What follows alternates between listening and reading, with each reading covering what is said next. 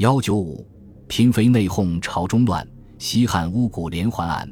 西汉巫蛊连环案的事情，起因源于汉武帝的一场幻觉。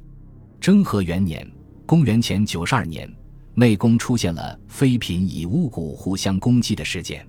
当时武帝未放在心上，哪知道妃嫔们的斗争愈演愈烈，最后互相诬陷对方，用巫术诅咒皇上。汉武帝见状，一怒之下处死了大量宫人和一些外戚臣子。随后，汉武帝总是梦见有人在用木人诅咒他，一时间寝食难安。有一天，他正坐在建章宫内养神，恍惚看到有一个男子带剑走近，吓出一身冷汗的汉武帝认为是刺客，大叫侍卫护驾，并派人到皇宫内翻查，却一无所获。彻查的结果让他非常失望和生气，不但没有找到刺客。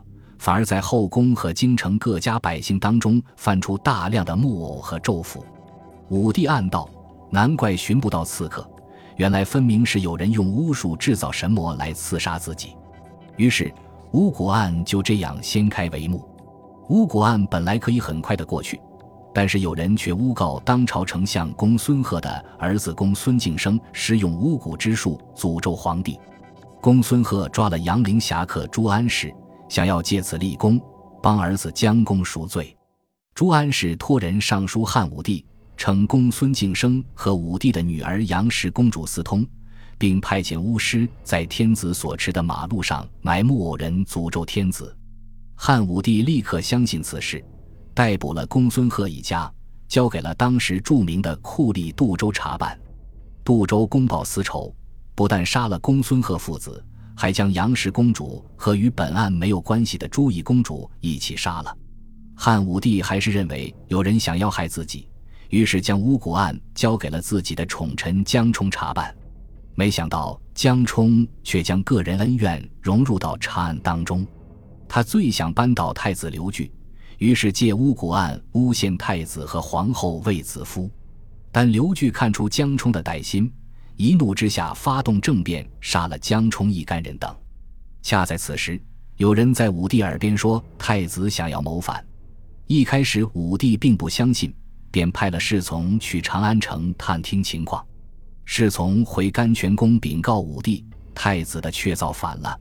汉武帝昏聩之下，听信了小人之言，于是向丞相刘屈毛发布敕令，立即发兵出击，对造反者一律杀无赦。刘屈毛本来无心害太子，无奈天子之命不能违抗，便派兵攻打长安城。刘据根本没有造反之心，只得发动百姓死守长安。但百姓只知道太子造反之事大逆不道，所以刘据大失人心，最后兵败，而后逃离了长安，自缢而死。其母卫子夫早在他之前上吊自尽。一年以后。汉武帝才查清楚，原来是奸臣搞鬼，害死了自己的皇后和太子。除了为太子平反、追封刘据，再没有什么能够挽回的了。小小的一桩巫蛊案，其实到头来却发现充满误会与阴谋。本集播放完毕，感谢您的收听，喜欢请订阅加关注，主页有更多精彩内容。